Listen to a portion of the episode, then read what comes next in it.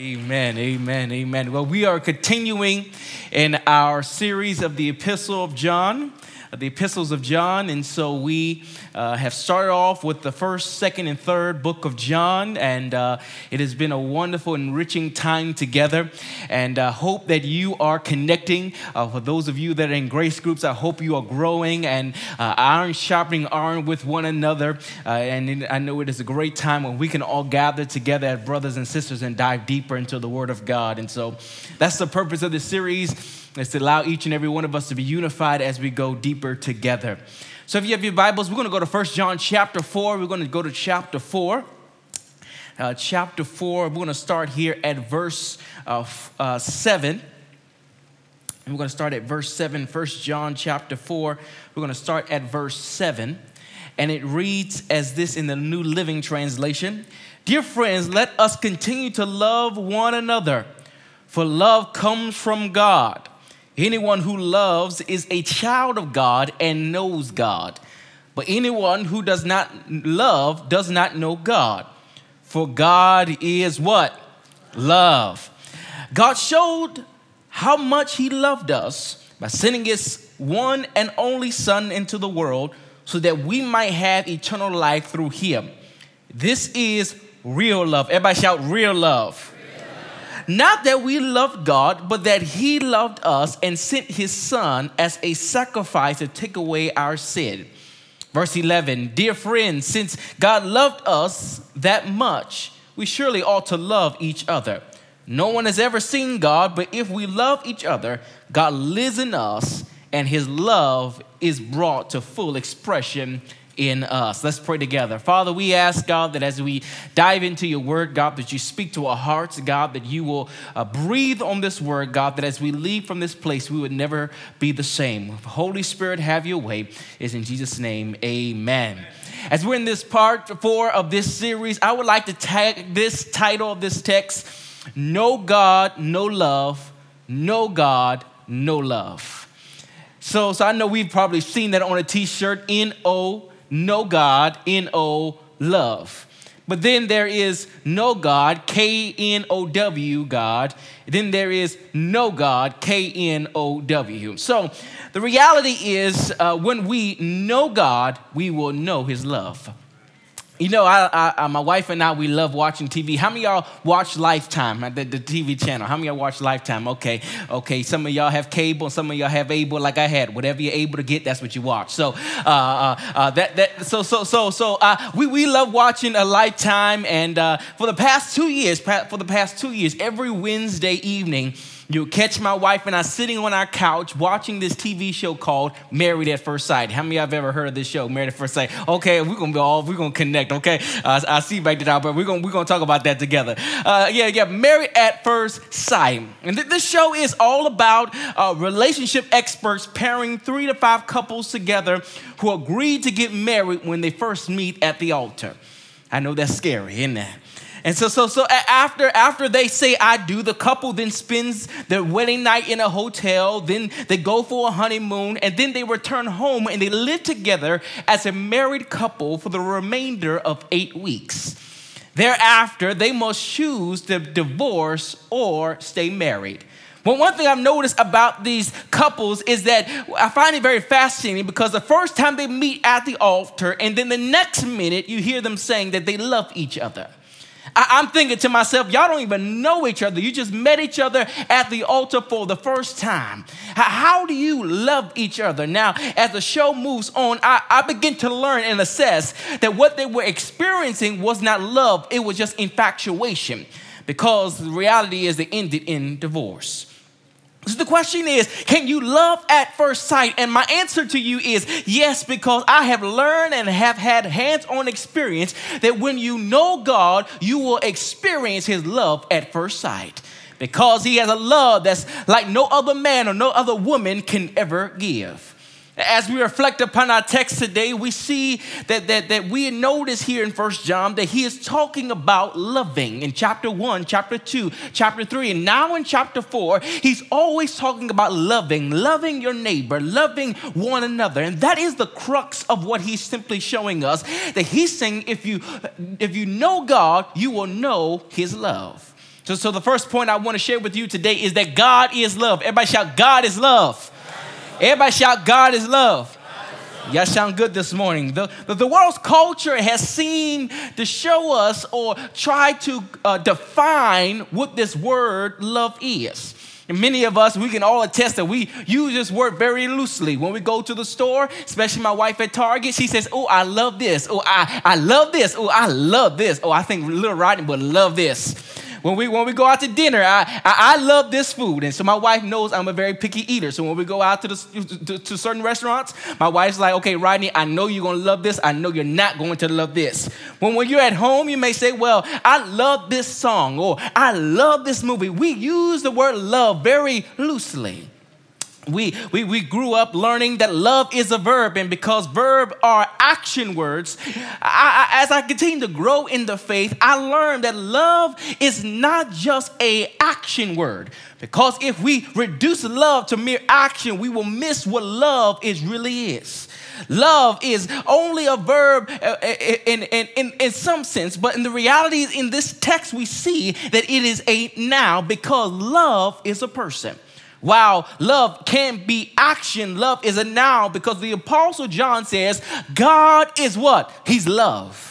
Our text says in verse 7, he says, Dear friends, let us continue to love one another, for love comes from God. Anyone who loves is a child of God and knows God. But anyone who does not love know God, uh, excuse me, for anyone who does not love does not know God, for God is what? He's love. Now, this is very interesting that the text does not say that God is loving. The text says that God is love. The text does not say God is loving. The text says God is love. It is not. Uh, it is not that God is the essence of love or the spirit of love. He is the. He's not the, the extreme example of love or the personification of love or the epitome of love. He is love. Everybody shout! He is love. And because of this, we see that his actions are based on his love, and his character and nature is based on his love. So the entire passage found in First John chapter 4 through verse 21 speaks of God's loving nature. God is not merely just an attribute of God, it's a part of the very makeup of God. God is not merely loving at the core, He is love. And God alone is in complete and imperfection of love. So if we know God, we will know His love. And the absence of love in our lives reveals the absence of fellowship with God. Let me say that one more time. I said that the absence of love in our lives reveals the absence of fellowship with God. It is only through fellowship with God that we know Him and we spend time with Him and we continue to learn how much He loves us. Because the reality is, uh, no human mind can fathom or understand the totality of the love of God. First John 4 16 says, We know how much God loves us and we put our trust in his love. God is love, and all who live in love live in God, and God lives in them. You know, designer clothes are known for their trademark or designs. You know, if you would go to Tommy Hilfiger or Ralph Lauren, you would know uh, that is their particular clothing line based upon the trademark. You know that this, you know, if a police officer is a police officer based upon their attire. You know, a doctor is a doctor based upon their attire at the hospital. You know, a, a, a, a judge is a judge based upon their attire. God has sent for something that is very evident that when we're close to God, people should be able to see based upon our attire that we are children of God. What is the attire that we love? That we love one another. God is love, and all who love God and live in Him are those who are continuing to be perfected in that love. So, so what are you saying? When we love ourselves, it's an indication that we know God. When we love others, it's an indication that we know God. And if we lack, uh, if we lack love, the question is, do we really know God? And some of you may ask, well, if God is loving, why does bad things happen to good people? And people have wrestled, theologians have wrestled with this tension between loving God and the reality of evil, the, the, the loving God and the reality of bad things. Well, when, when I think through this tension, my mind goes back to John 11 when Jesus was with his best friend Lazarus. And, and in one minute, once he leaves him, the Bible says, while he was distant from his friend, the Bible says that he was getting sick and he died. Jesus began to get word and word and word and word and word about his friend Lazarus getting sick and dying. But the Bible shows us that Jesus did not go. Jesus loved his friend Lazarus, but he waited for him to die. And after a couple of days, Jesus then comes to Lazarus' tomb and he's deeply moved and begins to cry. Lazarus' sister said, If you would have come a little bit early, he would not have died. But Jesus says something so very interesting. He said, This sickness would not lead to death, but it's for the glory of God that he might be revealed. He stood at the tomb of his friend, and then he commanded his friend to come out of the tomb. You know, my brothers and sisters, it's very interesting because biblical perspective encourages us to reject the idea that if God loves us, he cannot intend for us to suffer. Time and time again, we see those who are chosen by God, they suffer. There's even one particular example. There's a man by the name of Jesus Christ who suffered for you and for me. God loved him so much, but he hung on the cross for you and for me, and he died. But I'm so glad I have some wonderful, wonderful news from the Bible. The Bible tells me in 1 Corinthians chapter 4, he says, For these light afflictions, which is but for a moment, working far so exceeding eternal weight of glory. Romans 8 18 says, For I reckon that the suffering of this present time are not worthy to be compared to the glory that's going to be revealed in us. What are you saying, Pastor Rodney? God is saying, I love you so much that I, when you go through things on your life, God said, I'm going to reveal myself in your situation. But God says, what you go through is light compared to what I have in store for you in glory. Our text says in verse 7 Dear friends, let us continue to love one another, for love comes from God. Anyone who loves is a child of God and knows God, but anyone who does not love does not know God, for God is love. Verse 9, he says, God showed how much he loved us by sending his one and only Son into the world so that we might have eternal life through him. This is real love, not that we love God, but that He loved us and sent His Son as a sacrifice to take away our sin. So not only does He remind us that God is love, He also reminds us that God loves us. Everybody shout, God loves me. Everybody shout, God loves me. You know, no, love is more than a feeling, it's a decision and a commitment. You know, many people, one of the things about married at first sight, one of the things I hear very regularly, they say, uh, uh, when they talk to the counselors, they say, I really don't feel in love with the person. I don't feel the sparks. I don't feel the excitement. I come to tell you after two years of marriage, let me tell you something love is a decision and a commitment. That's what Jesus said to you. Jesus says, I love you because I'm committed to you. Love of God is not only a decision and commitment, but love is unconditional. I praise God that my wife loves me in the midst of all my mess. But you know, that's one, that's one great thing. But can you imagine a God who loves you in spite of the things that you did, seen and unseen?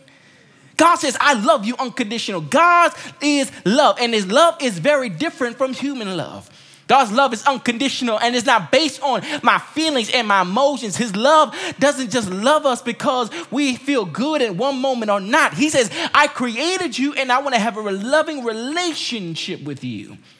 You know, anyone can uh, comprehend conditional love, but can you comprehend unconditional love? I don't think so.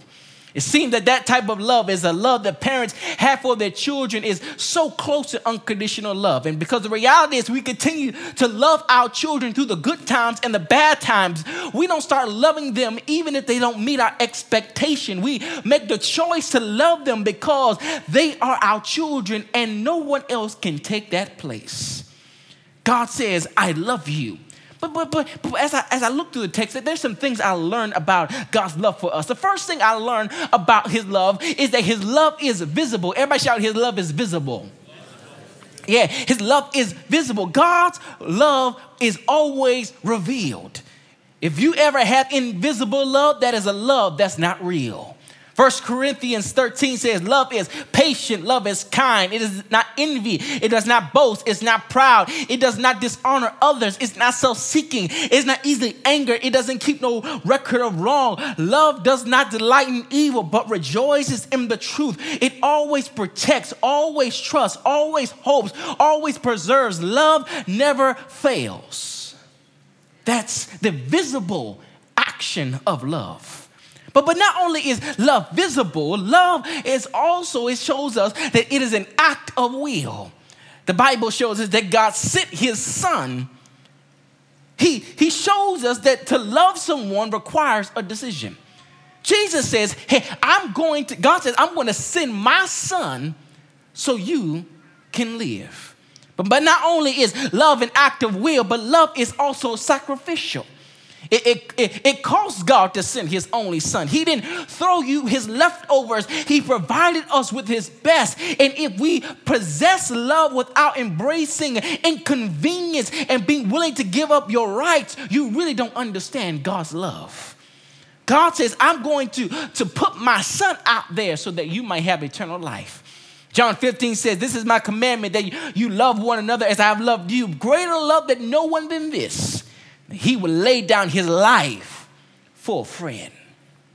But, but not only that, not only that, the, the next thing I learned about God's love for us is that God's love serves the unlovable. Let me say that one more time. God's love serves the unlovable. It, it, it's not that we loved God, but that He loved us. We hated God because we were foolish. We were rebelling against the King of Kings and the Lord of Lords. Nevertheless, He said, I love you. Look at the text. Look at the text. He says in verse 10, he says, This is real love. This is real love. That we did not love God, but that He loved us and sent His Son as a sacrifice to take away our sin. Can I say that again? Look at the text. This is real love. Not that we love God, but that He loved us and sent His Son as a sacrifice to take away our sin. You know, my brothers and sisters, worldly love teaches us that if you, you got to give in order for me to give you love. In, in, in order for me to, to be able to do something for you, you got to do something for me. But God said, that's not what love I, I have for you. God says, in moments of your life where you did not love me, when you did not express your love for me, God says, I still loved you. And I sent my son. The, the very thing that's precious to me, I love y'all, but I won't get my son for y'all. But God says, I love you so much, and I, He loved me so much that He sacrificed His Son to die on the cross for our sin. And you may say, Well, Pastor Rodney, I feel like I've been unlovable because I, I, haven't had a mother and a father in my life to love me. My Bible tells me that when my mother and my mother forsake me, my father and my mother forsake me, God will take care of me. What does that mean? God will give you his love. So, so, so not only does, does he say, I, I, I, I want you to understand that, that, that, I, that God is love and that he loves you. Lastly, since God loves us, we should all to love others. Look at the text of verse 11. He says, Dear friends, since God loved us that much, we surely ought to love each other. No one has ever seen God, but if we love each other, God lives in us and his love is brought to full expression in us. My brothers and sisters, God has called us to love one another. What does love look like? To love somebody who doesn't look like you, who doesn't believe what you believe. Jesus hung out with sinners. Are we willing to sit at the table with sinners and still love you? It is, it is true. I love, the, I love the sinner, but I don't love the sin. I can love you and not condone what you're doing. Because the Bible shows us that when I love someone, I am revealing to that particular person God's love for them. This, this message has been very, very, very convicting for me. Asking this question in my own mind Rodney, how have you been loving other people? Could, could, could I do a better job of loving other people? Yes. Could you do a better job of loving people? Yes. We would never be able to get to that perfect place of loving others. But every day we can strive and strive and strive to do it better. John 13 says, A commandment I give to you love one another as I've loved you, so you also must love one another. By this, everyone would know that you are a disciple if you love one another. First John 3 says, Dear friends, let us love with our words or speech, but also with action and truth. Ephesians 4 says, Be kind and compassionate to one another, forgiving each other just as Christ forgave you. God has called us to love. I'm going I'm to let you let you all in in on this, and I hope my wife is okay with me sharing this. So our, our son is teething. Our son is teething, and so uh, uh, we're not give, we have to give him some Tylenol to help him soothe himself. And so uh, our son does not like. Uh, we tried every single way there is. We've looked up every single way to give your child Tylenol. And, and, and, and our son, he was screaming, hollering, and in the moment, my son felt discomfort. He didn't like it. And yesterday I got in my feelings. And I was like, my son thinks I'm hurting him. This is going on in my mind. Does he think I really love him? This is what happened in my mind yesterday. Does he, does he think I really love him? And then my wife has a, has a song And it goes like this Mommy and daddy love you so much. How much? So much. How much? So much. Mommy and daddy loves you so, so much. And she started singing that in the background. I'm like, God, I know my child loves me. Because later on, he, he, was, he was asking for me. You know what, my brothers and sisters, I come to tell you that God loves you so much that you never have to question if God loves you. God said, You're my child. I love you. And I sent my son to die on the cross for you. That's real love. Because when we know God, we will know his love. A love that no one else can give you. The truth of the matter is that people really knew our background, our history, many people would not try to love us. We, but we serve a God who's seen the seen and the unseen things and said, I love you with an everlasting love. Every eye closed. There may be somebody here today who says, Pastor Rodney, I, I want to feel the love of God, but I really don't know Him. If you're here today and you want to have a relationship with Jesus Christ, let me tell you something this will be love at first sight. If you're here today and you want to have a relationship with Jesus, and you want to get to know him in the in your heart, all you have to do is extend yourself out to him and embrace his love. Repeat this prayer after me. Father, I come in need of Jesus. I recognize that I'm a sinner and I did not love you first, but you loved me first that you sent your son that died on the cross for my sin and rose again with all power in his hand. Today I accept that love. I accept your son in my life. And today I believe I'm saved, I'm saved, I'm saved. Can we give God praise for all those who made that decision this morning? Amen. Every eye closed, every eye closed. I want to pray for those in this room who have experienced hurt in your life. I'm not going to get into the specifics. Who's experienced hurt in your life where you find it hard to love and also receive love. Every eye closed, every eye closed. If that's you, if you can raise your hand for me. You say, Pastor Rodney, I have found it hard to love and also to receive love. I see your hands. I see you. You can put your hands down. I'm going to pray for you. Father, I come in the name of Jesus. God, I thank you, God, for that love that you gave to us through your Son, Jesus Christ. I thank you, God, that you loved us in spite of everything we have done. So, Father, I come and I pray for each person that raised their hand that, have, that are wrestling with receiving love and giving love. God, I ask, God, that your love will come and it will come like a rushing mighty wind. That God, that you will come, God, that you will heal the places in their heart, God, that where they've been hurt, God, that where they have been rejected. God, I ask, God, that you come and heal that place in their hearts with your love in the name of Jesus. God, allow them to receive a love that like no other can give. God, ask God that you will break up the hardened ground in their heart, God, and soften it up with your love. God, that you will send people around them, God, to show them what true love is. God, that they will be in a posture to receive that love. And God, we ask, God, that in the moment, God, as they are in this place of practicing to give love, God, reveal to them, God, that you love them and that they'll be able to give that love based upon the love that you've given to them. And so, Father, we give you all the glory, the honor, and the praise. Is in Jesus' name. Amen. Amen. Can we give God a shout of praise? Amen. Amen. If you know God, you'll be able to know His love.